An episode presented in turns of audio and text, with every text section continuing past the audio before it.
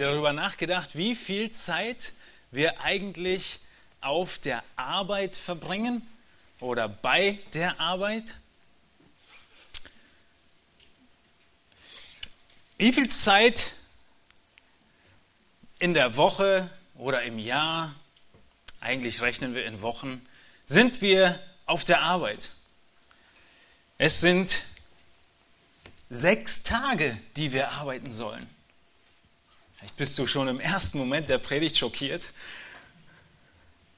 Dem ist tatsächlich so, dass Gott uns ein Vorbild gegeben hat in der Schöpfung und wir sechs Tage arbeiten und einen Tag ruhen. Und wenn wir so viel arbeiten sollen, hat Gott denn dann etwas zu sagen zu diesem Thema und zu diesem Aspekt unseres Lebens? Natürlich hat er. Er hat so viel dazu zu sagen, wie zu keinem anderen Bereich, über den wir im Kolosserbrief im Moment gesprochen haben. Wir haben uns in Kolosser 3 schon angeschaut, was er zu sagen hat in Bezug auf die Beziehung der Ehefrauen zu ihren Ehemännern, die Ehemänner zu ihren Ehefrauen, die Kinder zu ihren Eltern, die Eltern zu ihren Kindern. Und all das zusammengenommen ist nicht so viel wie das, was er jetzt zu sagen hat zu Sklaven und Herren. Oder in unserem Kontext Arbeitnehmern und Arbeitgebern. Vielleicht denkt ihr an morgen und heute Abend stellt sich so ein bisschen schon das Gefühl ein und du merkst, glaubst du wirst krank, glaubst du hast Montag. Montag ist schon fast eine Krankheit, ein Krankheitsbild. Man möchte nicht zur Arbeit. Warum ist dem so? Wie sieht die Arbeitseinstellung und das Ziel und das Leben eines Gläubigen auf der Arbeit aus? Wie sieht unser Christus ehrendes Arbeitsleben aus? Das ist unser Thema heute Morgen und es ist nicht nur ein Thema für diejenigen von euch, die montags um x Uhr irgendwo hingehen und arbeiten gehen, sondern die Prinzipien, die wir erkennen in diesen Versen, gelten für jede Tätigkeit und Arbeit, die wir verrichten. Und nicht nur für all die Dinge, die wir tun, ob nun bezahlt oder unbezahlt, sondern sogar noch weit darüber hinaus sind es Prinzipien, die Anwendung finden in unserem Leben. Bevor wir den Text in Kolosser 3 lesen, möchte ich mit uns beten. Ihr dürft sitzen bleiben dazu. Himmlischer Vater, wir danken dir von Herzen für diese Möglichkeit, wieder dein Wort zu öffnen. Herr, wir danken dir für die Beiträge bis jetzt und die Ermutigung und Stärkung und Kräftigung, die du uns gegeben hast durch die Gemeinschaft, durch die Lieder, die Zeugnisse und durch dein Wort. Wir möchten beten, dass du zu uns sprichst, dass du uns aufzeigst, was dein Wort zu sagen hat über diese großen Teile unseres Lebens, sodass wir als Lichter leuchten inmitten der verdrehten Welt. Wir beten, dass dein Geist wirkt in unserem Leben, dass du überführst, ermutigst und stärkst. Und Herr, so beten wir, dass du auch diese Zeit jetzt dazu gebrauchst, deine Gemeinde zu erbauen und sie dir ähnlicher zu gestalten. Amen. Ich möchte anfangen in Kolosser 3, Vers 1. Wir sind schon einige Verse weiter im Kolosserbrief, aber in Kolosser 3, Vers 1 gibt Paulus die Einleitung zu all dem, was er danach zu sagen hat. Schlagt eure Bibeln auf im Kolosserbrief und dort heißt es ab Vers 1 bis Vers 4, wenn ihr nun mit Christus auferweckt worden seid, so sucht das, was droben ist, wo der Christus ist, sitzen zur Rechten Gottes. Trachtet nach dem, was droben ist, nicht nach dem, was auf Erden ist. Denn ihr seid gestorben und euer Leben ist verborgen mit dem Christus in Gott. Wenn der Christus unser Leben offenbar werden wird, dann werdet auch ihr mit ihm offenbar werden in Herrlichkeit. Hier sehen wir die Grundlage dessen, für all das, was Paulus danach sagen wird. Und auch die Grundlage dessen für unseren Text und die Aussagen und Prinzipien, die wir erarbeiten werden. die Grundlage ist der erste Satz. Wenn du mit Christus auferweckt worden bist. Diese Prinzipien sind Prinzipien eines Gläubigen, eines jedigen Gläubigen. Wenn das dein Zeugnis ist, wie wir es gerade dreifach gehört haben, wenn es dein Zeugnis ist, dass du Christus glaubst, dann ist dein Blick nicht mehr auf das um dich herum gerichtet, sondern auf das, was droben ist. Und es verändert alles in unserem Leben.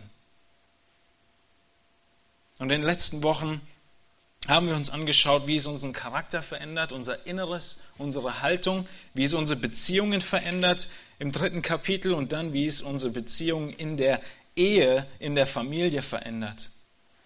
Und damals im römischen Haushalt war der ganz normale Haushalt ein Haushalt mit Ehemännern und Ehefrauen, mit ihnen als Eltern und den Kindern.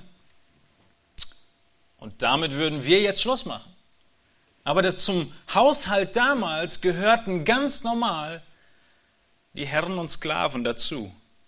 Und deshalb nennt Paulus sie hier in einem Atemzug wenn er davon spricht, wie unser wirklich kleinster Alltag auszusehen hat. Der Alltag von Ehefrauen, von Ehemännern, von Kindern, von Vätern oder Eltern und jetzt von den Knechten.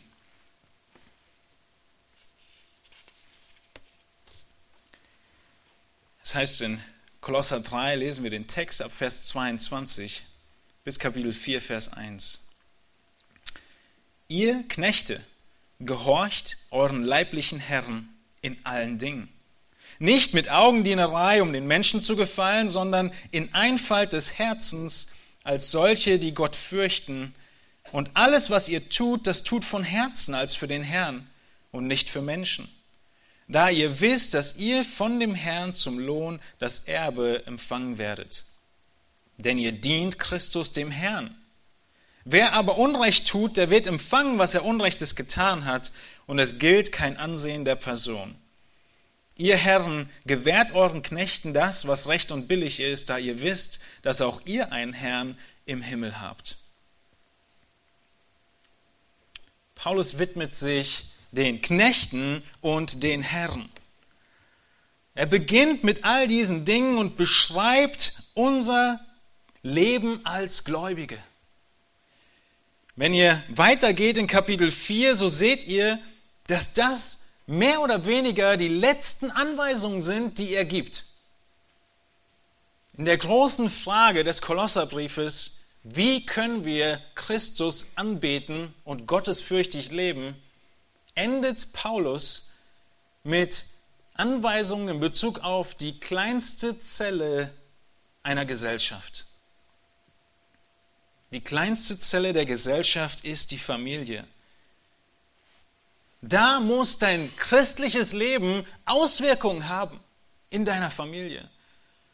Wenn wir heute von diesem großen Thema der Sklaverei sprechen, wir werden uns noch einige Aspekte dazu anschauen, dann können wir von vornherein feststellen, dass Paulus und die Apostel und die Bibel an keinem Punkt verlangt die Gesellschaft zu ändern.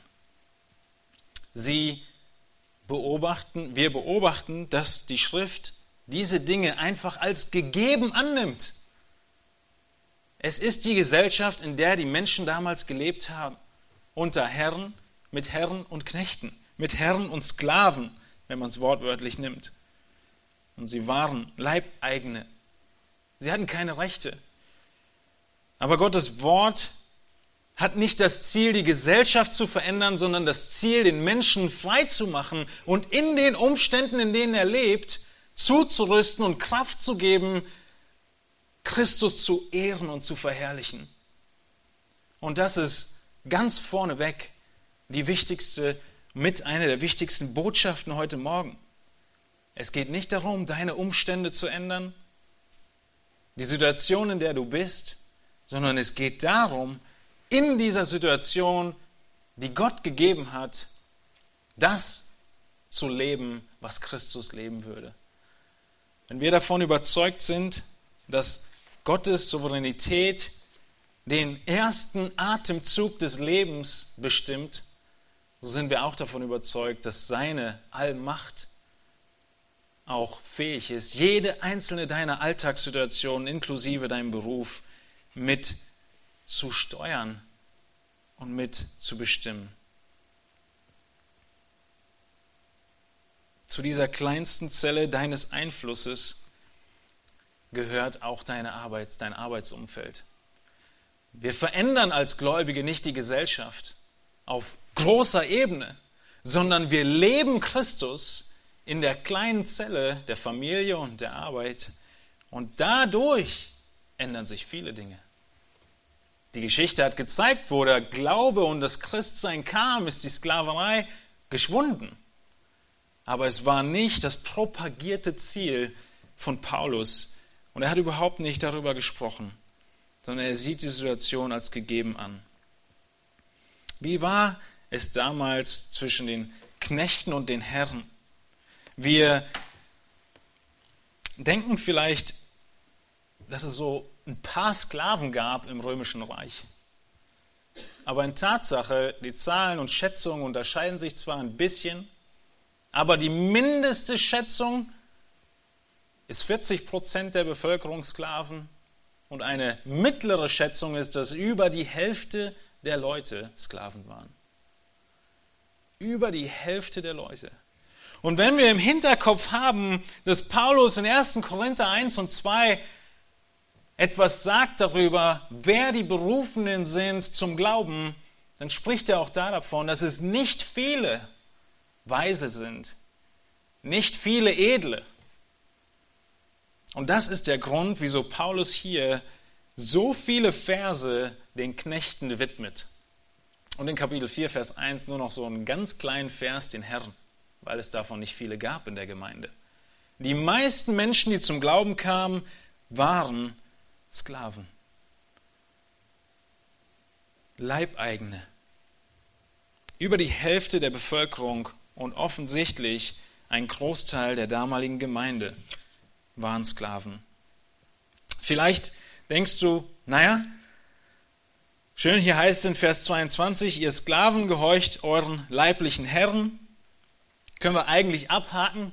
Die Predigt heute wird ein gutes äh, Hintergrundinformation zur damaligen Welt, aber für mich heute hat das nicht viel zu sagen. Wir haben ja zum Glück keine Gesellschaft der Sklaverei mehr.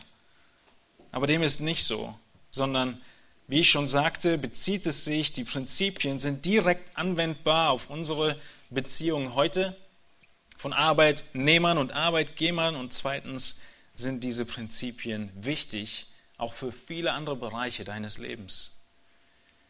Das, was wir in Kolosser 3, 17 sehen, äh, Rebecca hat den Vers gerade zitiert in ihrem Zeugnis, ist, dass wir als Gläubige alles, was immer wir tun, alles im Namen des Herrn Jesus tun sollen und Gott danken sollen. Dazu gehört auch die Zeit typischerweise von acht bis fünf oder wann immer deine Arbeitszeit ist. Jesus, er hat es auf eine andere Art und Weise deutlich gemacht. Er hat in der Bergpredigt davon gesprochen, dass wer eigentlich ins Reich Gottes kommt, glückselig sind die und die und die, in Matthäus 5. Und dann heißt es einige Verse weiter, geht es um Schwierigkeiten, um Leid. Sie werden lügnerisch gegen euch reden, Matthäus 5, 11. Und dann sagt er in Vers 12, freut euch und jubelt, denn euer Lohn ist groß im Himmel. Auch die Propheten wurden verfolgt. Und dieses Leben, was wir leben, diese Nachfolge Christi, sie hat ein Ziel was Jesus in Matthäus 5,15 beschreibt mit den Worten und dem Bild. Man zündet auch nicht ein Licht an und setzt es unter den Scheffel, sondern auf den Leuchter, so leuchtet es allen, die im Haus sind. So soll euer Licht leuchten vor den Leuten, dass sie eure guten Werke sehen und euren Vater im Himmel preisen. Euer Licht soll leuchten, dass sie eure guten Werke sehen und den Vater im Himmel preisen. Unser Leben muss einen Unterschied machen. Es ist unser Leben, was auf einen Scheffel gestellt wird, was leuchten soll, was anderen Menschen leuchten soll. Und das ist ein Großteil in unserem Leben ist das Arbeitsumfeld, die Beziehungen, in denen wir stehen. Oder auch für Mütter, die zu Hause sind, die vielen Kontakte, die dadurch entstehen. Wir sollen, sagt Jesus, vor Menschen leuchten, vor den Leuten sollen unsere guten Werke leuchten. Es bringt nichts, wenn dein Sofa deinen hellen Schein kennt als Gläubiger. Es bringt nichts, wenn dein Spiegel weiß, wie toll dein Christsein ist oder dein Schreibtisch. Die Menschen um dich herum müssen dein verändertes Leben erkennen. Müssen erkennen, wie anders du mit den Kollegen umgehst, wie anders du mit den schwierigen Situationen und den Herausforderungen auf der Arbeit umgehst. Das ist deine Berufung. Wir sehen in den ersten Worten von Vers 22, dass Paulus ein sehr, sehr interessantes Wort benutzt. Ein Imperativ, eine Aufforderung, die über dem gesamten Abschnitt steht, die völlig einfach zu verstehen ist. Ihr Knechte, gehorcht euren leiblichen Herren in allen Dingen. Wir sind überhaupt nicht gewohnt, so etwas zu lesen in Bezug auf uns. Du sollst jemandem gehorchen? Es ist so einfach. Tu, was dir gesagt wird. Hör zu und tu. Aber wir sind in einer Gesellschaft, in der das überhaupt nicht mehr gelebt wird, in der es überhaupt nicht in Frage kommt, gehorsam zu sein, sondern die Standardeinstellung des Arbeitnehmers ist erstmal zuhören und zweitens hinterfragen. Zuhören und zweitens gucken, wo ist mein Konkurrent, der vielleicht einen ähnlichen Auftrag bekommen hat. Zuhören und überlegen, wie schaffe ich es, besser zu sein als der und der. Zuhören und tun ist eigentlich so einfach. Vielleicht bist du noch nicht ganz überzeugt, dass du hier gemeint bist. Ich möchte noch ein bisschen mehr über die Sklaverei reden und über die Knechte und wie es damals üblich war.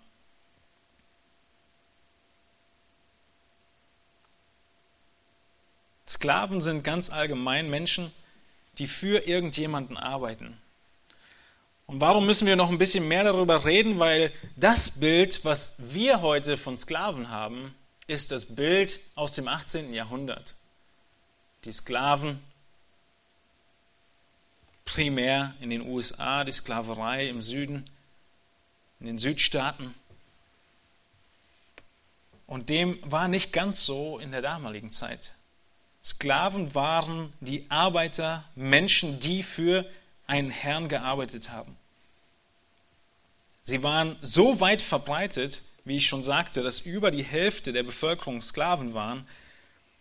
Und diese Sklaven, sie waren in, von ihren Fähigkeiten her, hatten sie die volle Bandbreite, was man sich nur vorstellen kann.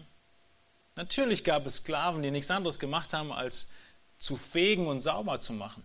Aber dem ist weit nicht äh, das Ende, sondern die Sklaven haben in den meisten Fällen all das gemacht, was auch ihre Herren gemacht haben.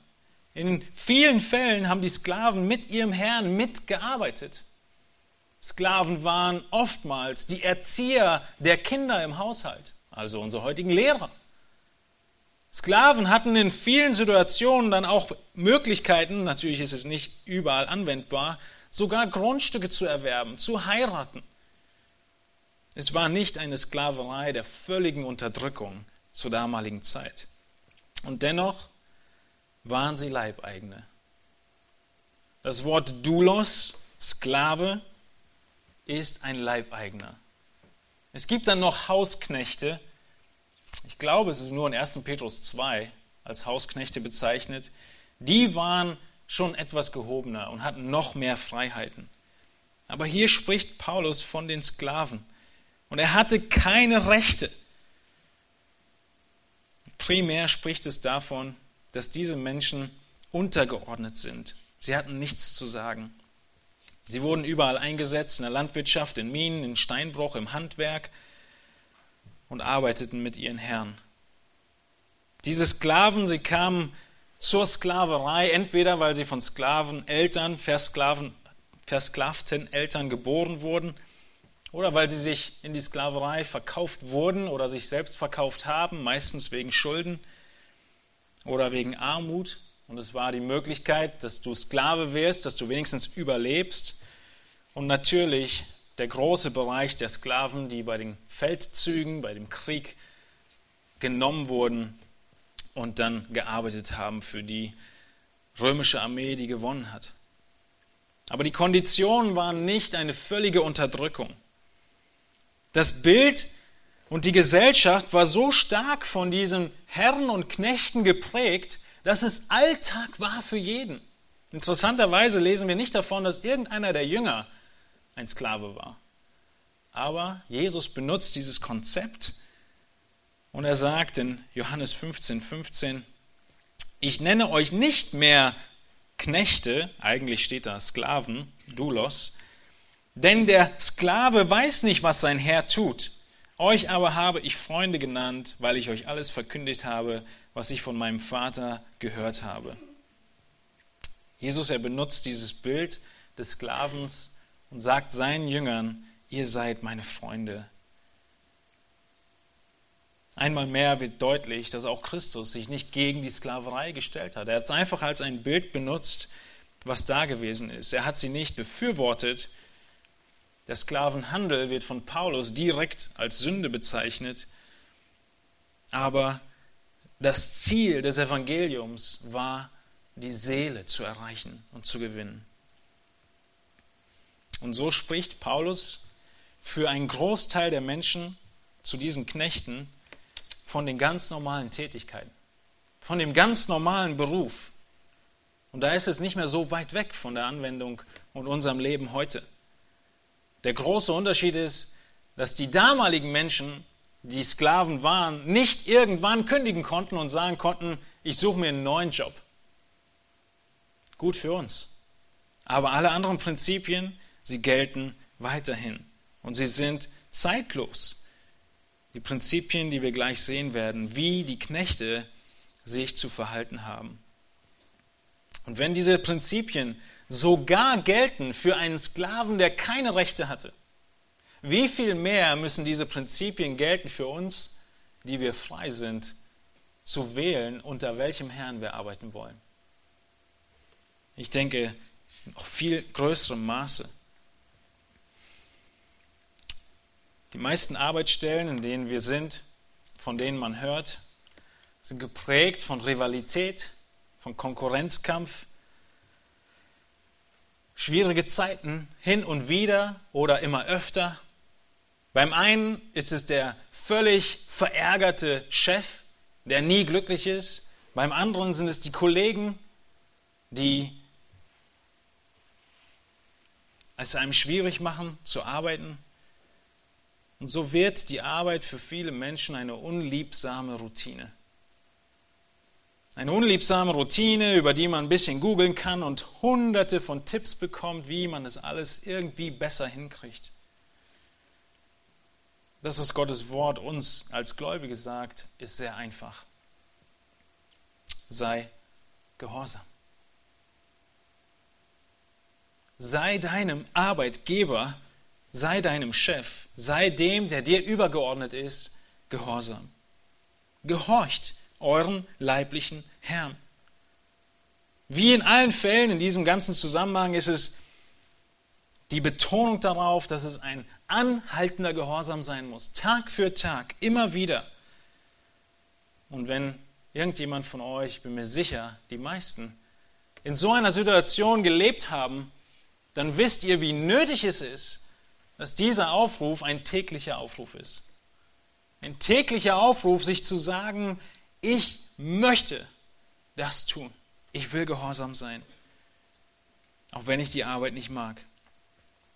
Vielleicht erinnern sich die Jugendlichen unter uns noch an diese Verse in Vers, an diese Worte in Vers 20, ihr Kinder seid gehorsam euren Eltern.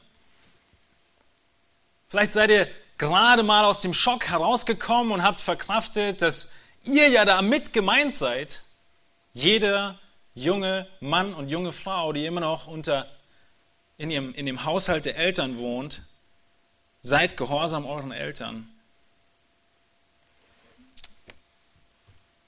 Und vielleicht freust du dich und sagst, ja, ich, gut, ich bin gerade ausgezogen, gerade mein Studium fertig. Es hört nicht auf. Seht ihr dieses zeitlose und wichtige Prinzip der Unterordnung und des Gehorsams? Es kommt gleich wieder. Nämlich jetzt nicht mehr deinen Eltern, okay, die ehrst du noch, du musst dir nicht mehr gehorsam sein, aber es ist nicht weg, dieses Prinzip, sondern es kommt wieder und es ist jetzt dein Chef. Es war viel besser, den Eltern gehorsam zu sein, die haben dich wenigstens geliebt, in den meisten Fällen. Diese Prinzipien, sie sind da und sie bestimmen unser Leben. Gehorcht euren leiblichen Herren in allen Dingen. Es ist schon fast zu einfach, um noch länger darüber zu reden. Der Gehorsam, den Gottes Wort von uns möchte als Arbeitnehmer, ist, dass wir in jeder Hinsicht zuhören, was mein Chef möchte, was sein Boss will und in allen Aspekten gehorsam zu sein. Steht bei euch auch, oder? In allen Dingen. In allen Dingen. Egal was es ist, in jeder Hinsicht, in jedem Umstand, in dem du stehst, in jedem Umstand, in dem die Firma steht, auf jede Art und Weise. Alle Situationen, die du dir vorstellen kannst, egal wie angenehm sie für dich sind oder egal wie sehr du übereinstimmst mit dieser Aufforderung, die du bekommen hast. Sei gehorsam in allen Dingen. Es gibt keine Ausnahme zu diesen Worten. In allen Dingen. Unsere deutsche Bibel schwächt es sogar noch ein bisschen ab. Wisst ihr, was eigentlich die Wortreihenfolge ist? Eigentlich heißt es, ihr Knechte, gehorcht. Und dann kommt sofort in allen Dingen euren Herren auf dieser Welt. Diese Worte werden noch vorangestellt, um zu betonen, wie wichtig es ist und wie allumfassend der Gehorsam von uns verlangt wird. In jeder Hinsicht. Gehorsam. In jeder Hinsicht? Wo kommt der gläubige, Christus ehrende Arbeitnehmer an einen Punkt, an dem er sagt, ich kann nicht gehorchen? Und ganze, der ganze Ratschluss der Schrift zeigt uns diesen Punkt. Paulus spricht nicht davon, er will allgemein bleiben und sagen, seid gehorsam. Und wir wissen aus anderen Situationen, dass dieser Gehorsam endet, wenn es darum geht, dass du irgendetwas tun musst, was eine Sünde für dich wäre. Da endet diese Verpflichtung. Aber das sind nicht die meisten Situationen. Sie endet auch, wenn du irgendetwas nicht mehr tun darfst und es dann und das eine Sünde für dich ist. Vielleicht fällt, fällt euch das Beispiel ein aus Daniel. Was wurde Daniel verboten? zu beten. Er hat es weitergetan. Wo ist er gelandet? In der Löwengrube. Das war ein Verbot, etwas nicht mehr zu tun. Und dann, kurze Zeit äh, eigentlich vorher, Shadrach, Meshach und Abednego, wieso waren sie im Feuerofen? Weil sie nicht getan haben, was verlangt wurde, anzubeten, den König. Das heißt, in diesem Punkt, wenn dir von dir verlangt wird, etwas zu tun, was für dich eine Sünde ist, da musst du nicht gehorsam sein. Wir sehen es auch bei den Aposteln, dass sie ähnlich handeln in Apostelgeschichte 4 und Apostelgeschichte 27. Aber diese Ausnahmefälle sind für uns ein Problem, aber nicht das Hauptproblem. Das Hauptproblem ist, dass wir in so vielen Situationen einen Auftrag bekommen und dann müssen wir, und dann denken wir selber erstmal darüber nach, aus meinem Gesichtspunkt, ich bin ja derjenige, der es jetzt machen muss, wie wichtig ist denn dieser Auftrag? Und auf einmal gebe ich den Dingen, die der Vorgesetzte sagt, Prioritäten, ohne sie abzusprechen. Und schon würden wir es bei unseren Kindern sofort ungehorsam nennen. Was tust du bei dir selbst? Es ist so einfach zu sagen. Liebe Kinder, Gehorsam ist, wenn du es hörst, freudig tust und sofort tust. Oder? Ihr Arbeitnehmer seid gehorsam euren Arbeitgebern. Auf einmal denken wir über diese Definition nach. Sie ändert sich nicht. Aber wir merken, wie schwer es wird, wie unmöglich es schon fast ist, das zu halten. Vielleicht sagst du dir, naja, wem soll ich denn gehorchen, wenn du wüsstest, wie mein Chef ist? Es heißt hier, gehorcht euren leiblichen Herren in allen Dingen. Die leiblichen Herren sind die Herren, die auf der Erde über dich gesetzt sind. Paulus, er unterscheidet dies so stark, weil er gerade erst davon gesprochen hat, dass wir alle frei sind in Christus. Und jetzt könnte der Gläubige daherkommen und sagen, ich habe keinen Herrn mehr, nur noch Gott. Ich bin völlig frei. Und Paulus, er geht in dieses Spannungsfeld hinein und sagt, ja, du bist völlig frei und dennoch bist du auf dieser Erde unter diesem leiblichen, irdischen oder erdlichen Herrn. Und das ist deine Aufgabe und deine Situation. 1. Petrus 2 macht es deutlich, dass es jede Form oder jeder Charakter von Chef, die du dir vorstellen kannst, beinhaltet. In 1. Petrus 2, 18, wo ein ähnlicher Abschnitt gefunden wird, heißt es, ihr Hausknechte seid in aller Furcht euren Herrn untertan. Nicht nur den Guten und Milden, sondern auch den Verkehrten. Denn das ist Gnade, wenn jemand aus Gewissenhaftigkeit gegenüber Gott Kränkungen erträgt, indem er zu Unrecht leidet. Denn was ist das für ein Ruhm, wenn ihr geduldig Schläge ertragt, weil ihr gesündigt habt? Wenn ihr aber für Gutes tun leidet und es geduldig ertragt, dann ist es Gnade bei Gott. Denn dazu seid ihr berufen, weil auch Christus für uns gelitten und uns ein Vorbild hinterlassen hat, damit ihr seinen Fußstapfen folgt eine direkte Zusammenhang zu Christus und sein Leiden, hier bezogen auf die Arbeitswelt. Welchen Herrn sollst du gehorchen? Welchem Boss? Nicht nur den Guten und Milden, Vers 18, sondern auch den Verkehrten. Und dieses Wort, die verkehrten Arbeitgeber, ist ein Wort, das bedeutet die Verdrehten, die Perversen, die Verdorbenen, die Falschen, die ungerechten Arbeitgeber, die gemeinen Arbeitgeber. Hast du so einen Arbeitgeber? Nicht nur den Guten und Milden, sondern auch den Verkehrten. Seid gehorsam euren leiblichen Herren in allen Dingen. Das ist unser Auftrag.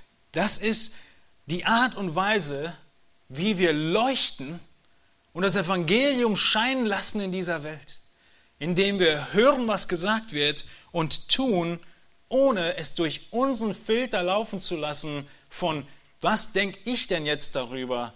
Ist es denn so wichtig? Sollte das überhaupt gemacht werden? Wie intensiv muss ich denn diese Arbeit tun?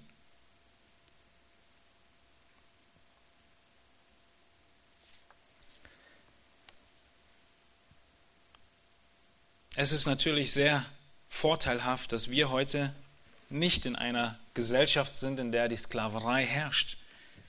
Es ist sehr gut, dass wenn du in eine Situation hineinkommst, in der es immer und immer schwieriger wird,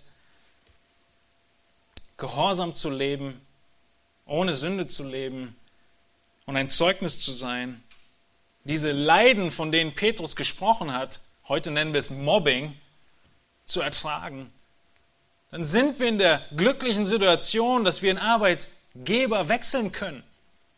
Und auch das befürwortet Paulus in 1. Korinther 7. Aber so lange, wie du unter der Autorität bist, so lange, wie er dein Arbeitgeber ist, musst du das, was er oder sie von dir erwartet, tun. So lange, wie du auf der Gehaltsliste stehst. Natürlich, solange es keine persönliche Sünde ist. Tu, was dir gesagt wird. Wir sehen, dass Paulus weiterfährt in Vers 22 und beschreibt, wie wir nicht arbeiten sollten. Vers 22, nicht mit Augendienerei, um den Menschen zu gefallen, sondern in Einfalt des Herzens als solche, die Gott fürchten. Das Wort Augendienerei bedeutet, ein Sklave von Augen zu sein. Der Kontext des Sklaven, und jetzt benutzt er ein von Paulus selbst kreiertes Wort, soweit wir wissen. Du wirst ein Sklave von den Augen deines Herrn. Das sollst du nicht sein. Sei kein Sklave deiner Beobachter. Diese Sklave von Augen, soweit ich ein bisschen überlegt habe, gibt es, glaube ich, zwei Situationen, in denen das zutrifft. Wir haben entweder, bist du angefochten in der Situation, dass du dazu neigst, faul zu sein. Dann bist du ein Augendiener wenn du eher der Faule bist, dass du nur dann arbeitest, wenn jemand zuguckt. Wenn du im Flur diesen Moment durchtrittst, wo die Kamera drauf läuft, da hast du doppelte Geschwindigkeit. Da bist du eigentlich der Faule. Wenn keiner guckt, dann ist hier mal ein Päuschen und da mal ein Päuschen. Das ist der faule Augendiener. Er arbeitet härter, wenn sein Chef zuguckt. Oder er hat nur, der Faule, ein, äh, ein Bewusstsein dafür und er arbeitet nur an den Punkten, die offensichtlich sichtbar werden. Er erledigt nur das Offensichtliche und nicht das, was auch getan werden muss. Das bedeutet in der Reinigung zum Beispiel, die dunklen Ecken brauche ich nicht fegen. Das bedeutet, der Dreck, wieso muss ich ihn aufkehren? Er geht auch unter den Teppich gut rein. Das bedeutet, die Regenrinne, wieso nur Regen? Da kann ich auch einfach alles, was ich gerade gemacht habe, reinschütten. Und das war meine Situation. Monatelang bin ich in der Gebäudereinigung gewesen, obwohl ich für was anderes geholt wurde eine andere Tätigkeit versprochen und dann putzen. Vielleicht ähnliche Situation bei euch. Holen euch für irgendwas und auf einmal eine niedrigere Arbeit. Woche für Woche habe ich mir diese Verse vor Augen gehalten. Woche für Woche, Tag für Tag musst du dir bewusst machen, ich will in jeder Hinsicht tun, was erwartet wird nicht in Augendienerei. Und es hat geholfen.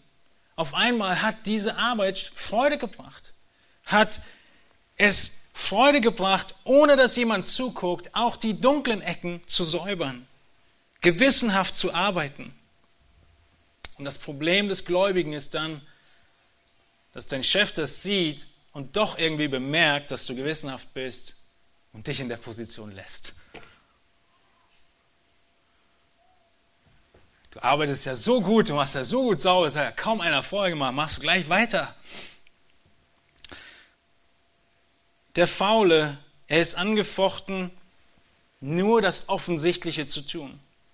Und diese Begebenheiten, wie immer sie sind, habt ihr in jedem Berufsfeld. Es gibt Dinge, die sofort auffallen würden. Um die kümmert ihr euch. Und Dinge, die erst irgendwann vielleicht mal auffallen und die bleiben hinten dran. Wir sollen nicht mit Augendienerei arbeiten, um Menschen zu gefallen. Der andere, der auch in Augendienerei arbeitet, ist der Selbstdarsteller. Der Selbstdarsteller, er arbeitet und er ist so fleißig, um was zu tun? Nicht für Christus zu arbeiten, auch nicht für seinen Chef zu arbeiten, sondern um sich selbst darzustellen. Er arbeitet dort, wo er gesehen wird. Er sucht sich die Zeitpunkte, in denen er weiß, da werde ich gesehen. Er sucht sich die Orte, in denen er weiß, da werde ich gesehen. Er weiß, wie er sich zu kleiden hat, damit er gesehen wird. Und alles, was er tut, tut er, um andere zu imponieren. Alles, was er tut, tut er aus Selbstsucht. Alles, was er tut, tut er, weil er sich er, er, erwartet oder sich verspricht, vielleicht weiter voranzukommen im Job, befördert zu werden. Aber auch das ist Augendienerei. Auch das ist letztendlich, um Menschen zu gefallen. Menschenfurcht, die ein Fallstrick ist. Du willst die, den Applaus der Leute und deswegen arbeitest du. Das ist Augendienerei. Du möchtest den Menschen gefallen, anstatt Gott zu gefallen. Das ist Augendienerei.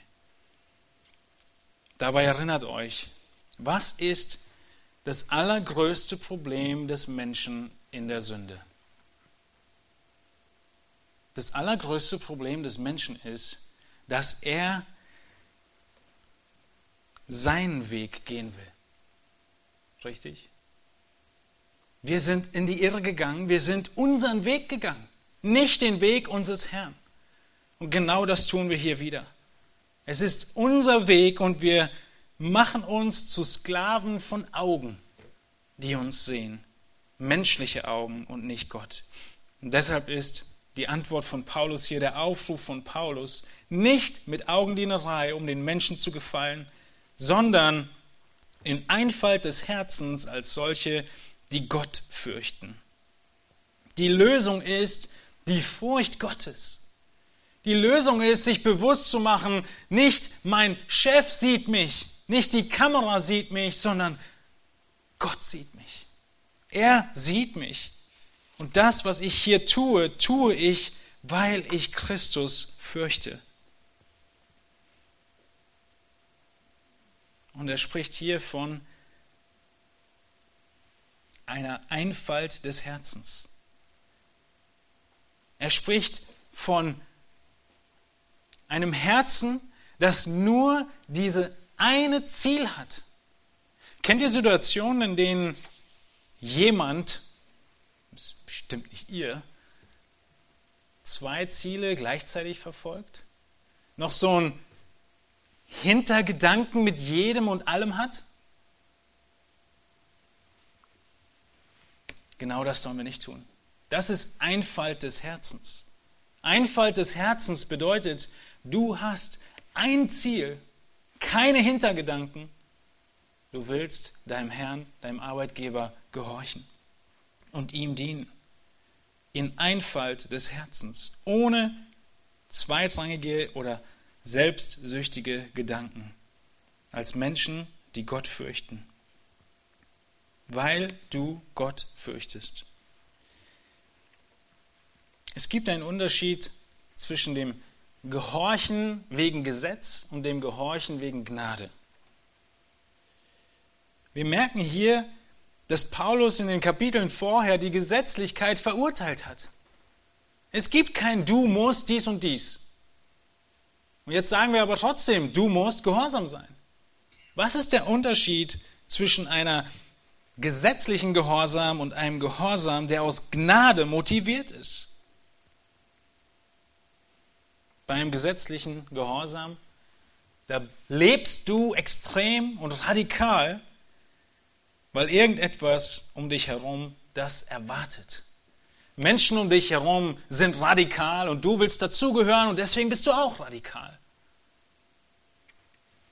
Menschen um dich herum arbeiten mehr und deswegen arbeitest du auch mehr.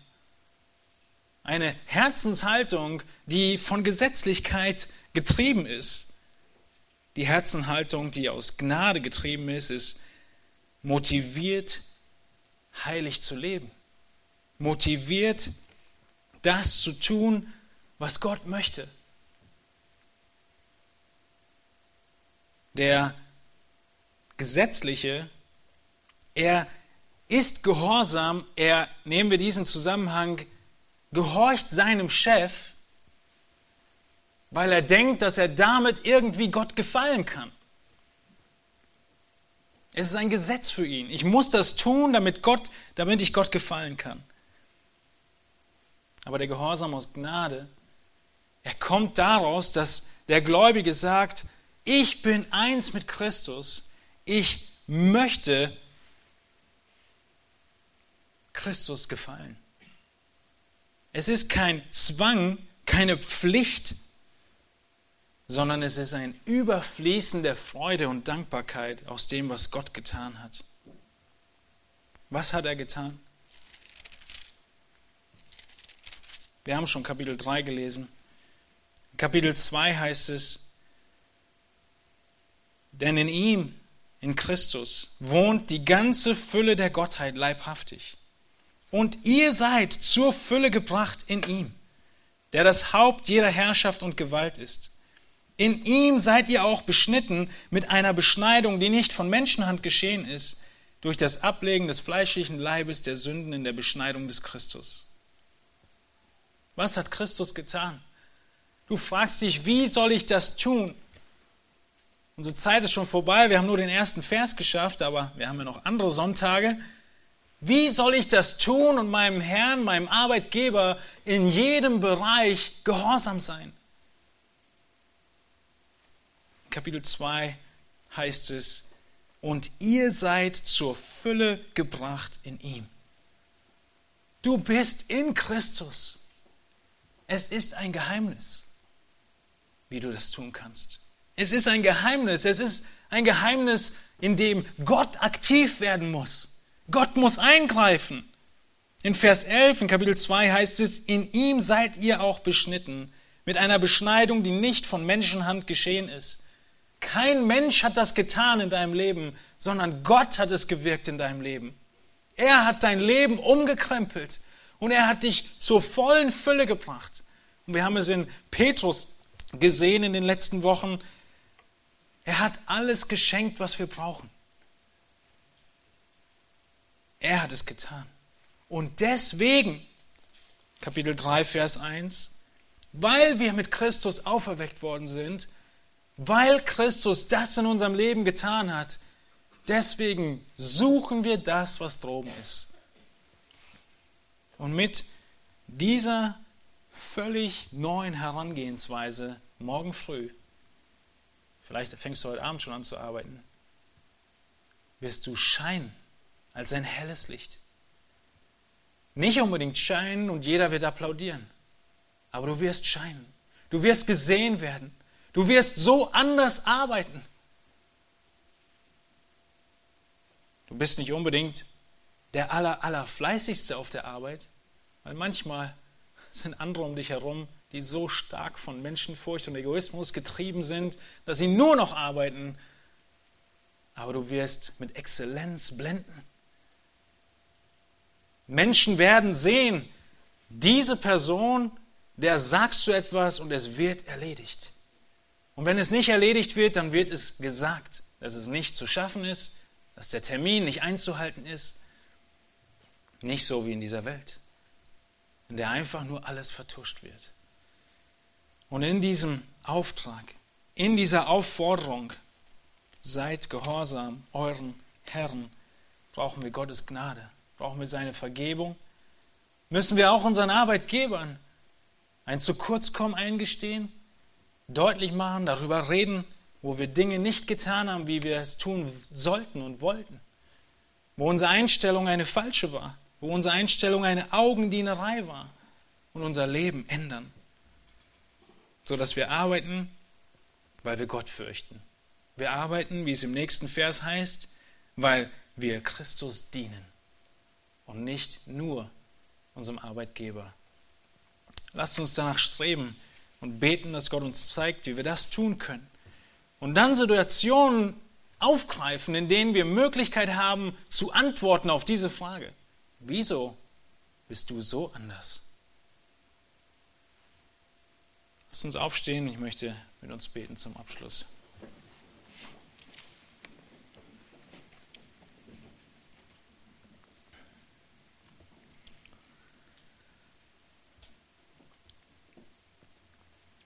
Himmlischer Vater, du hast uns in eine Welt gestellt, in der es uns eigentlich so gut geht.